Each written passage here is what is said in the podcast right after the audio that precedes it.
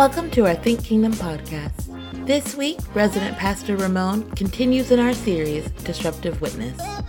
Let's hear what God's Word has for us with resident pastor Ramon Belagamba. So this morning we're going to be in uh, Jonah 2. Um, hear the word of the Lord. Jonah prayed to the Lord, his God from the belly of the fish. I called to the Lord in my distress, and he answered me. I cried out for help from deep inside Sheol. You heard my voice. You threw me into the depths, into the heart of the seas, and the current overcame me. All your breakers and your billows swept over me. But I said, I've been banished from your sight. Yet I will look once more toward your holy temple. The water engulfed me up to the neck. The watery depths overcame me. Seaweed was wrapped around my head. I sank to the foundations of the mountains. The earth's gates shut behind me forever. Then you raised my life from the pit. Lord my God. As my life was fading away, I remembered the Lord. And my prayer came to you, to your holy temple. Those who cherish worthless idols abandon their faithful love. But as for me, I will sacrifice to you with a voice of thanksgiving. I will fulfill what I vowed. Salvation belongs to the Lord. Then the Lord commanded the fish and vomited Jonah onto dry land. That was the word of the Lord. Thanks be to God. Y'all may be seated.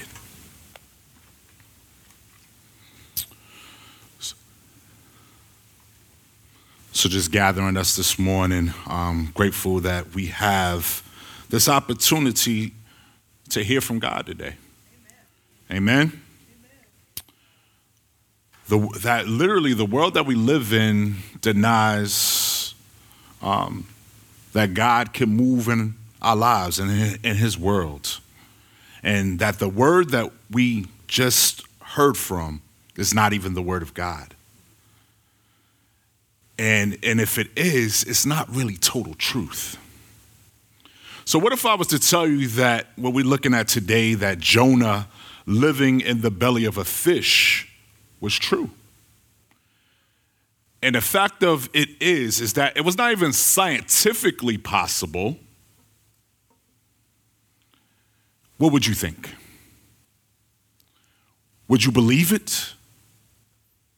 I would hope so. And let me tell you why. The big fish that swallows Jonah is actually not the big deal. It's not the big deal. Actually, in February of 1891, off the Falkland Islands, there were two fishing boats that were whale hunting. They came across a huge sperm whale. One fishing group shoots harpoons into the whale, and then the other boat came around and began to do the same thing to get this whale. But with the second group, the whale's tail actually hits the, hits the boat. It just literally knocks it over. There were two men in that second boat. One of those men drowned. The other man, he wasn't found. And then two days later, a few other boats got this same whale and they killed him this time. And when they brought the whale up to the shore, they actually slit him open. And glory to God, they found that second man who was missing. His name was James Bartley. James was unconscious, but James was still alive. And after some care, James resumed his life working aboard a ship. Hmm. So, just to tell you, this Jonah and the whale story, this ain't too far fetched.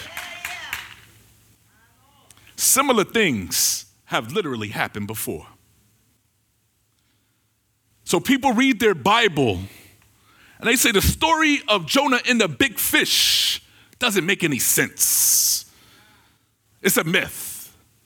But I'm here to tell you this morning it surely does. Amen.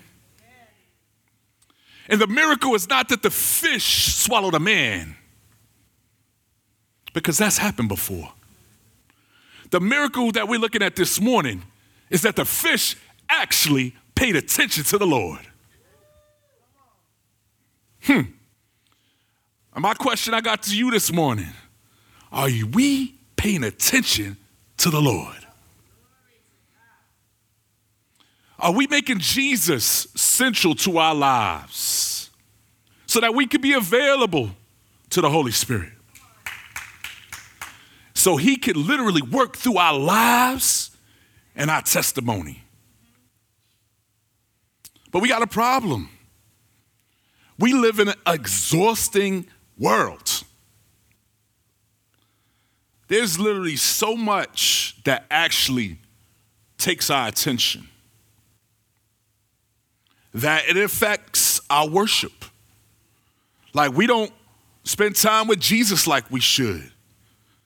He's literally pursuing us and asking us to hang out with him. But we don't have time, Jesus. How can we be a light? We want to be a light. But oftentimes, if we don't spend that time with Jesus, we're going to fail in our witness. And I know that can leave us so discouraged.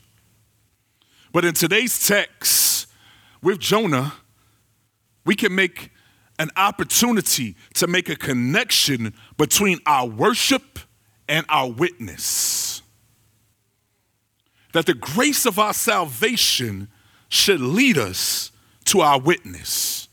I'm going to say that for y'all again that the grace of our salvation shall lead to our witness.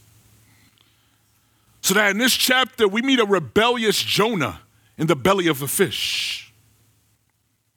What's next? Let me give you a quick recap of the scene for those of us that may have not been with us last week. See, literally, Jonah don't love his enemies. He ain't got time for them. Literally, we see in chapter one, he literally went to the other end of the world to avoid God's command to preach repentance to the Ninevites. That he didn't care if he was subject to the wrath of God and who was subject to the wrath of God because of it as well. And we also uncovered that Jonah, in all his rebelliousness, he didn't have a heart to worship God. And it's the people who didn't worship the one true and living God who was showing us faith in that moment of crisis. But it's when he wakes up even just a little bit that he proclaims a bit of faith and desires to him be the one to be killed that he actually saved those people in the boat. And then we saw the glory of God of seeing the non God fearing sailors come to faith through the sacrifice of Jonah. So that's where we meet Jonah today. So we meet him in this belly of a great fish, a protective grace for Jonah. That's what we learned today. And he's here because Jonah's running from God has led him to death's door. So Mr. Big Bad Prophet has run into a problem he can't solve. and choosing to obey God, not obey God, sorry, Jonah has gotten himself in the stickiest of a situation. the reality is certain to be a sticky situation when we who follow Jesus choose to stay in the lane of disobedience, like Jonah. I know y'all been in some traffic jams. They frustrating. They burn a lot of gas, and gas ain't cheap right now. So I'm telling you, like now that staying in that lane when we have to is bound to stand us in the standstill traffic of our lives. And in Jonah's case, it literally has led him to death's door in the belly of a great fish. Remember when Jonah was happy to flee? Remember he's happy to go to Joppa and, ju- and jump on that boat to Tarshish? Wasn't prayer the last thing on his mind? Hmm. hmm. Look at your boy now. Let's, let's look at verse 2. He's up here calling out to the Lord. It's funny how when a crisis hits, it leads people to look outside of themselves. With the quickness, a person's tune changes. They're playing a new song when they're in a hopeless situation.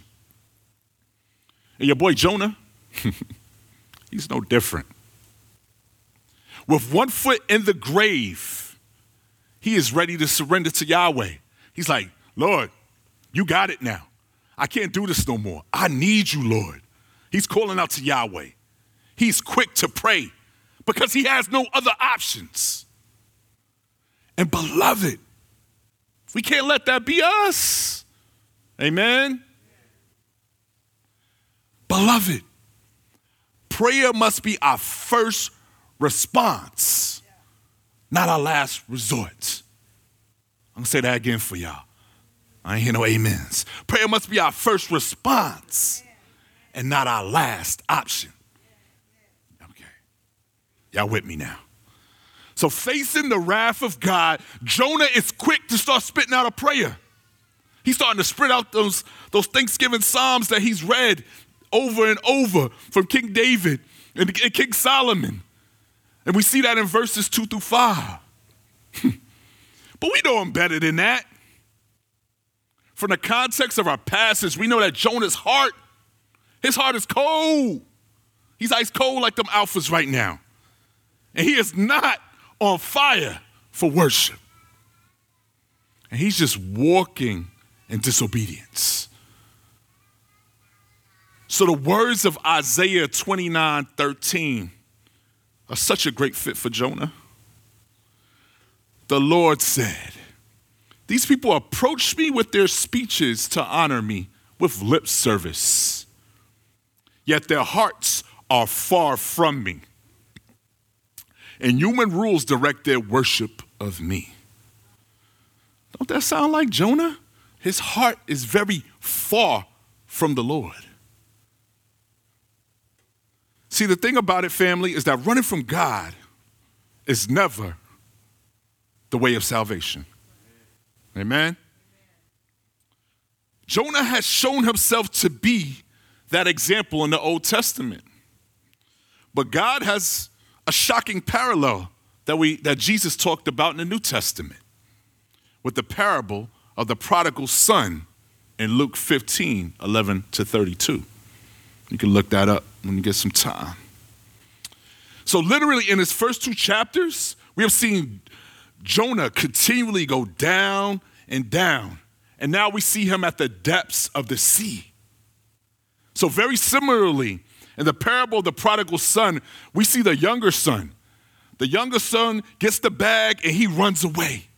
And he runs away and he runs through that money until he has nothing left to the point that a great famine comes on the land. he's like, yo, I'm about to go work with the pigs. I'm about to see if I can get some food there. I'm going to eat with the pigs. He is literally dying from hunger. Wow. Isn't that something kind of similar to your boy Jonah? That literally, he's okay with being thrown in the water to die in the sea because he doesn't want to run to God. So we see both individuals running from God, abandoning his faithful love. And that points to verse 8 in our text as well. That people who cherish their idols abandon their faithful love. So, literally, they're abandoning their salvation. And a good word for salvation is rescue. Both of those individuals are running away from God when He is the one that we need to rescue us. And they're okay with ruining their lives to the point of death. See, Jonah was muting his witness, living more as a tragedy than a testimony of the grace of God. We should be surprised that Jonah so we shouldn't be surprised that Jonah so far has lived more as a disrupting witness than a disrupting witness for the Lord. And the thing about this is we have to be careful that we order and watch our steps in our daily walk in Christ as well. As our running from God can lead us to death's door. So, family, our big mistake we can make is thinking that running from God has to be intentional. When we are intentionally freeing from God, when we are hurting, this is what you call this is a sin of commission. So let me give you a picture of this if you've never heard of that. So think about it. A parent tells a child that they aren't allowed to play video games until all of their homework is done. And then the child says, I'm about to play these games. I worry, I'll deal with them consequences later. You come back and you see the kid playing the games, and you're like, didn't I tell this kid, do your homework first? You ask him for the homework. The devil made me do it. Nah. this is a straight act of disobedience. This is what you call a sin of commission. This is how we act literally when we're pursuing something else other than God to heal our pain. God has let us know He is our place of refuge, that He is the one that restores us. So when we do this, whatever we flee to, when we are hurting, it becomes our Messiah. Ouch. It becomes the Christ to us. It becomes our King. And ultimately, what we flee to instead of God, it becomes our Savior. So either we can say, ouch, or, we, or many of us can say, nah, we ain't doing that. That we're not purposely running from God when we're hurting. But I'll tell y'all, family, there's another side of the coin. We're running from God, beloved. This is when it gets so tricky to us because we often struggle to obey God's command for our lives. We struggle with that. That's part of our brokenness. So when we com- when we're committing the sin of now omission, this also leads us to run from God. We mean well, but still, we can't do what God has called us to do. Let me illustrate this one for y'all. So, we're still parenting. So, this time, a parent tells a child to clean their room. you wake up the next morning, they failed to do it we have to see that this is disobedience as well. And this, this time it's not because they've done something, it has to do what they haven't done. That's an example of the sin of omission. God calls us to a few things, clearly through scripture consistently. God calls us to pray, number one.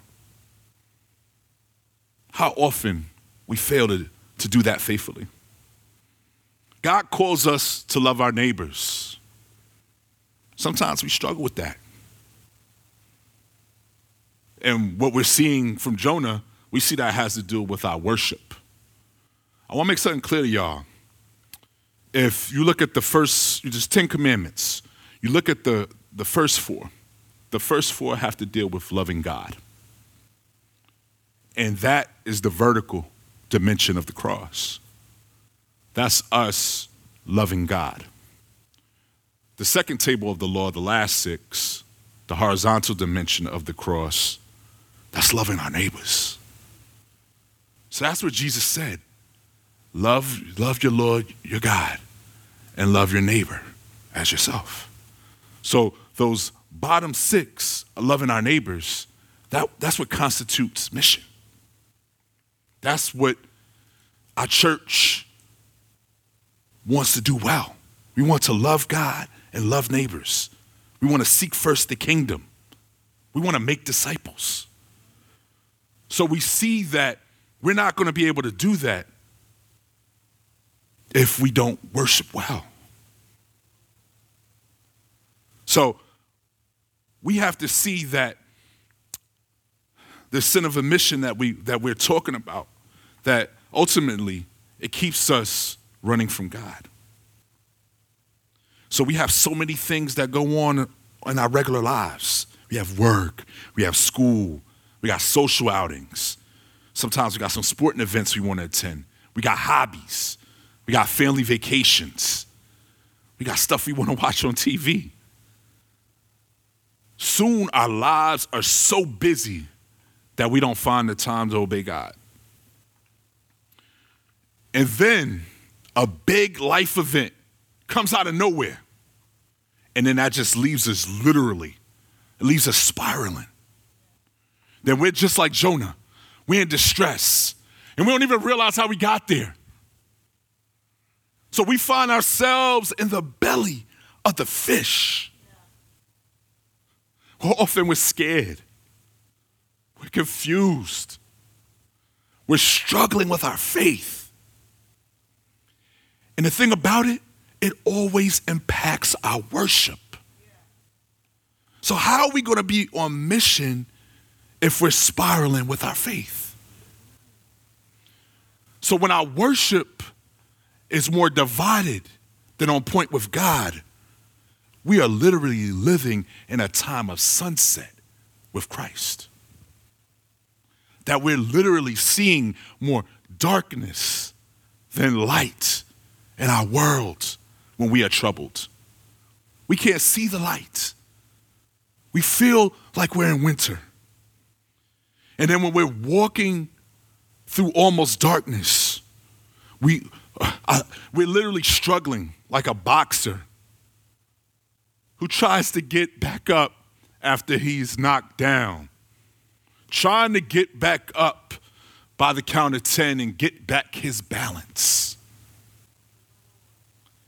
We want to regain our balance and see the sun again. Our sun has to rise again so we could be made whole. And run it to Jesus and obeying Him is the only thing that can make us whole. Amen. We're made whole through our worship, and our worship is always the fuel of our witness. So I can't ask us in this series to be a disruptive witness where we live, where we work, and where we play if our fuel tank is on empty. If our hearts are always on E and the gaslight is on, I can't ask you to live a disruptive witness. But we have to be grateful that God's grace is always near, readily available, and ready to save us. And we see that God raises Jonah from death to life.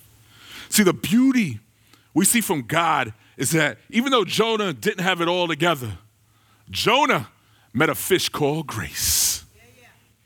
And God appointed this great fish called grace to swallow Jonah before he drowned. God began saving Jonah even though his heart wasn't right. And isn't that something? Because we, we, we in chapter 2, but God already started saving Jonah Uh, verse 17 where it says, The Lord appointed a great fish to swallow Jonah, and Jonah was in the belly of the fish three days and three nights. My God, my God. In this text, we see he wasn't necessarily honest with himself or God. Jonah wasn't. But we see there is so much grace that God shows Jonah and us before we get ourselves together. May that encourage you, family.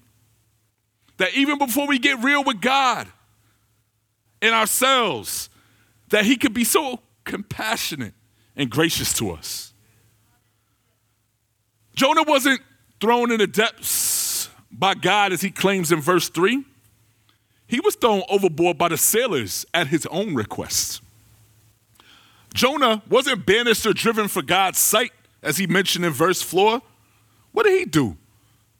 He ran from his presence. So even in prayer, his prayer to God in his time of trouble, we see how Jonah lacked integrity. Like Jonah was dishonest from the jump. And we don't see a true confession and repentance from Jonah in this chapter. And he has cast himself like he's some righteous sufferer, like Job.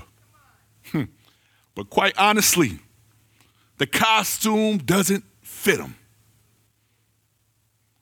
And Jonah, for a brief moment, does turn towards honesty, honesty as we end verses six and seven when he realizes that God has raised his life from the pit. As his life was fading away, he then remembered the Lord. Wow. That was the call of Israel to always remember the Lord. That's what they committed to before God with Moses, to always remember the Lord. You see how Jonah got it twisted? So, for Jonah and us today, isn't it such good news that before we know that we need help, that God's grace is already working on our behalf? Amen? And God sent, a, sent this great fish here to save Jonah. And what God, what Jonah is actually already praying to God for, has already been appointed for and sent. And the good news is that God rescues us before we even realize we need to be rescued. Man, oh man. Grace, amazing grace. I got to stir y'all hearts, y'all. Y'all can talk back to me. That grace got to amaze your hearts. Jonah was super rebellious to the plan of God. He literally tests the limits of how deep God, God's mercy will go for us.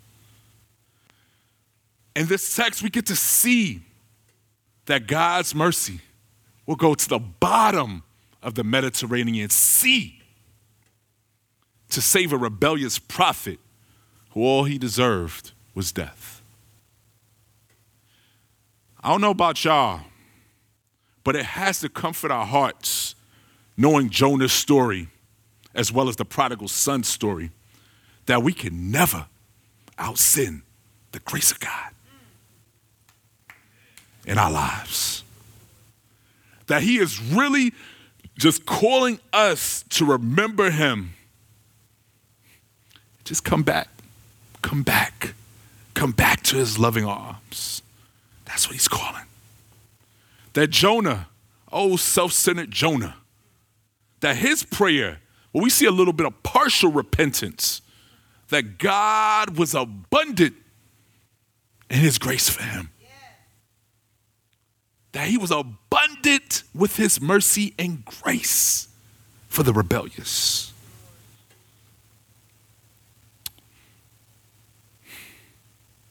That God has literally accepted what Jonah was capable of praying.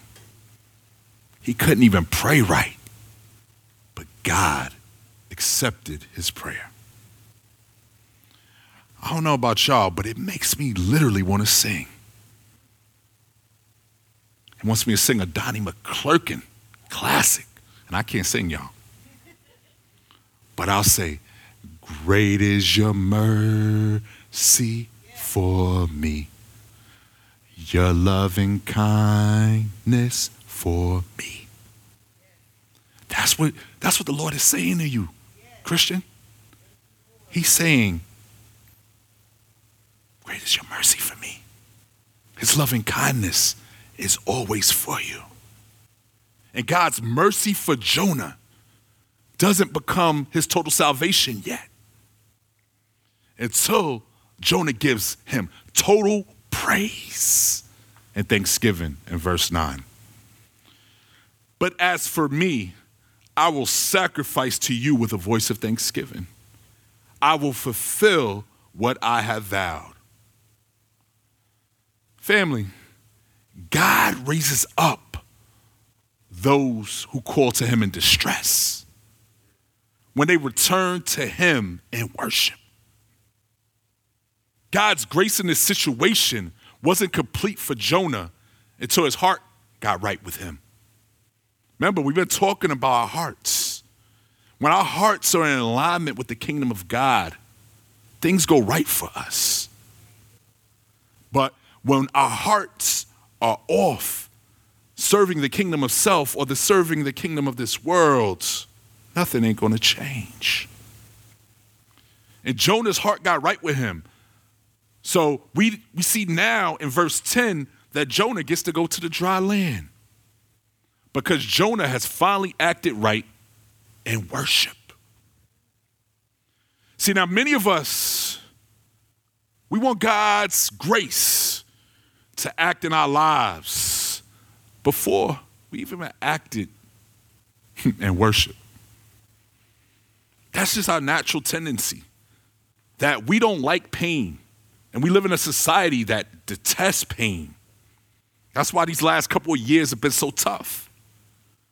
See, the grace we see in Jonah's situation shows us that God is more than ready to show mercy and grace in our tough times if we are ready to return to worshiping Him.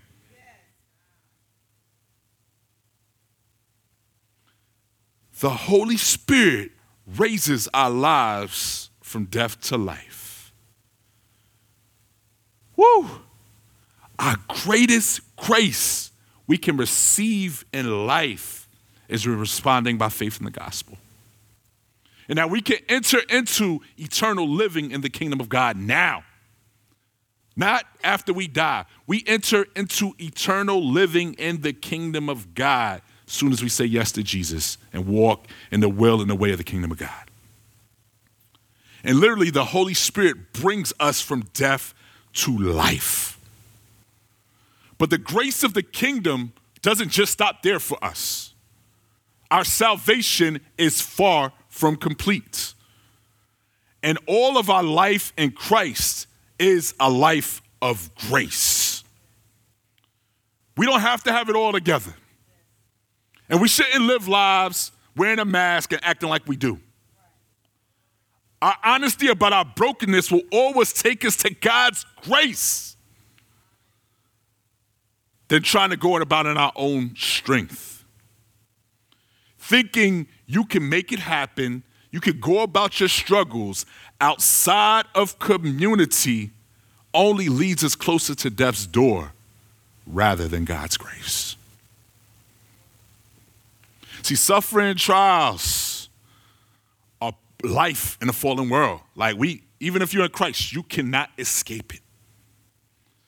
And sometimes our struggles will be out of our own control. And other times, trouble will come when we just stray from the Lord. And we can feel like we're trapped in the watery depths, like Jonah, unable to make it back to the dry land. Didn't we see last week the sailors tried that? How did that turn out when they tried it for themselves? Anybody remember? How did it turn out? Y'all speak to me. How did it turn out for the sailors last week when they tried to get back on their own? Not well, right? It ain't happened. But what happened? How did they get back? How did they get back to safety? They charged Jonah, and what they do? Praise the Lord. So sometimes we're literally struggling, feeling like we are at death's door, like Jonah. And in our view, our sun is setting on us and our circumstances. But our great comfort if we are in Christ today is that grace is always available when we're in the valley. Jonah's time in the belly of the fish reminds us that God's presence never leaves us at death's door. We could rest on the promises that we read in Romans 8:35 and 39. We need to read those daily in our struggle. So write those down if you're struggling right now, just being real. Who can separate us from the love of Christ? Can affliction or distress or persecution or famine or nakedness or danger or sword?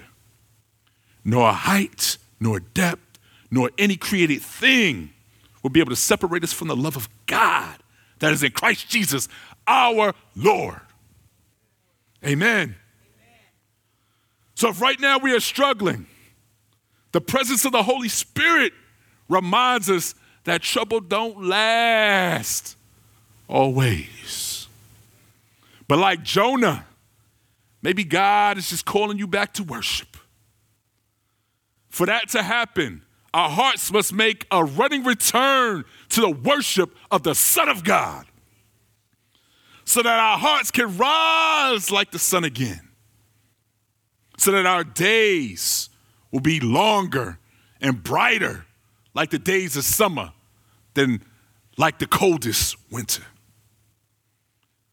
So, beloved, we have hard work to do. What's your identity and purpose in life? Ask yourself that question. Is it your job? Is it your family? Is it your hobby? Is your bank account? Is it your escapism?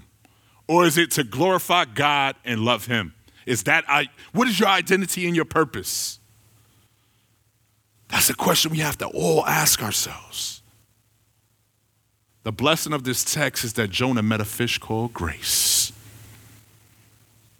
And that the fish of deliverance came when that fish rescued himself,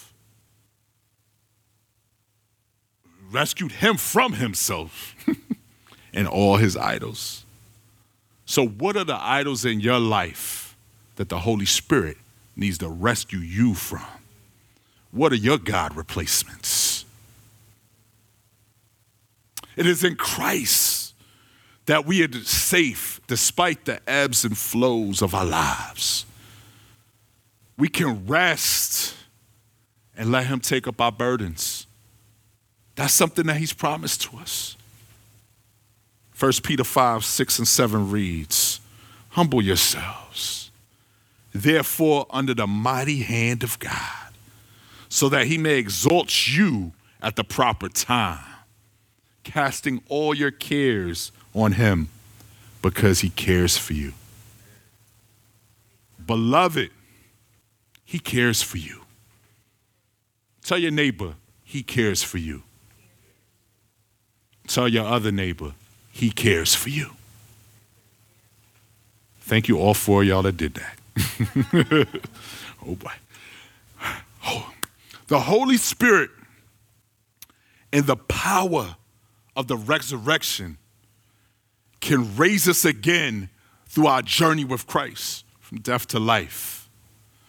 And literally, our sanctification, our growing in Christ, can be at times a cycle of down to death, raised to life down to death, raised to life.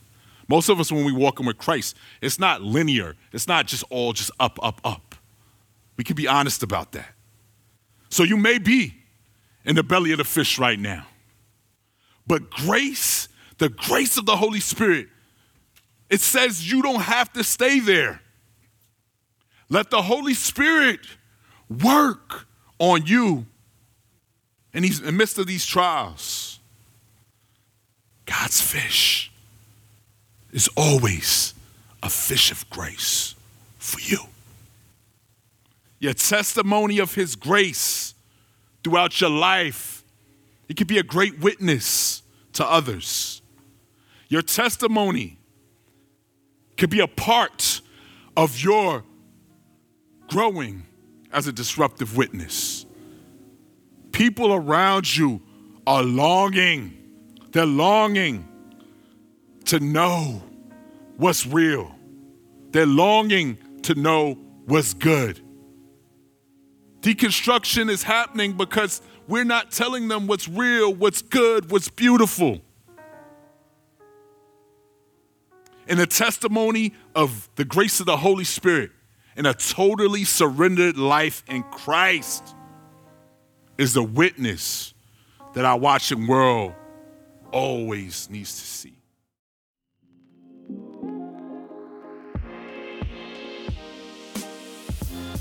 That was Pastor Ramon continuing in our series, Disruptive Witness. If you were blessed by anything you heard in today's podcast and you feel led to give, feel free to text the word GIVE to 704 741 3705. If you are in Charlotte or surrounding areas, come on by and visit us at 465 South Cannon Boulevard in Kannapolis, North Carolina, Sundays at 1033. You can also join us online Sundays at 1033 on Facebook and YouTube. Be sure to subscribe to us and be sure to check us out on Instagram under Think Kingdom.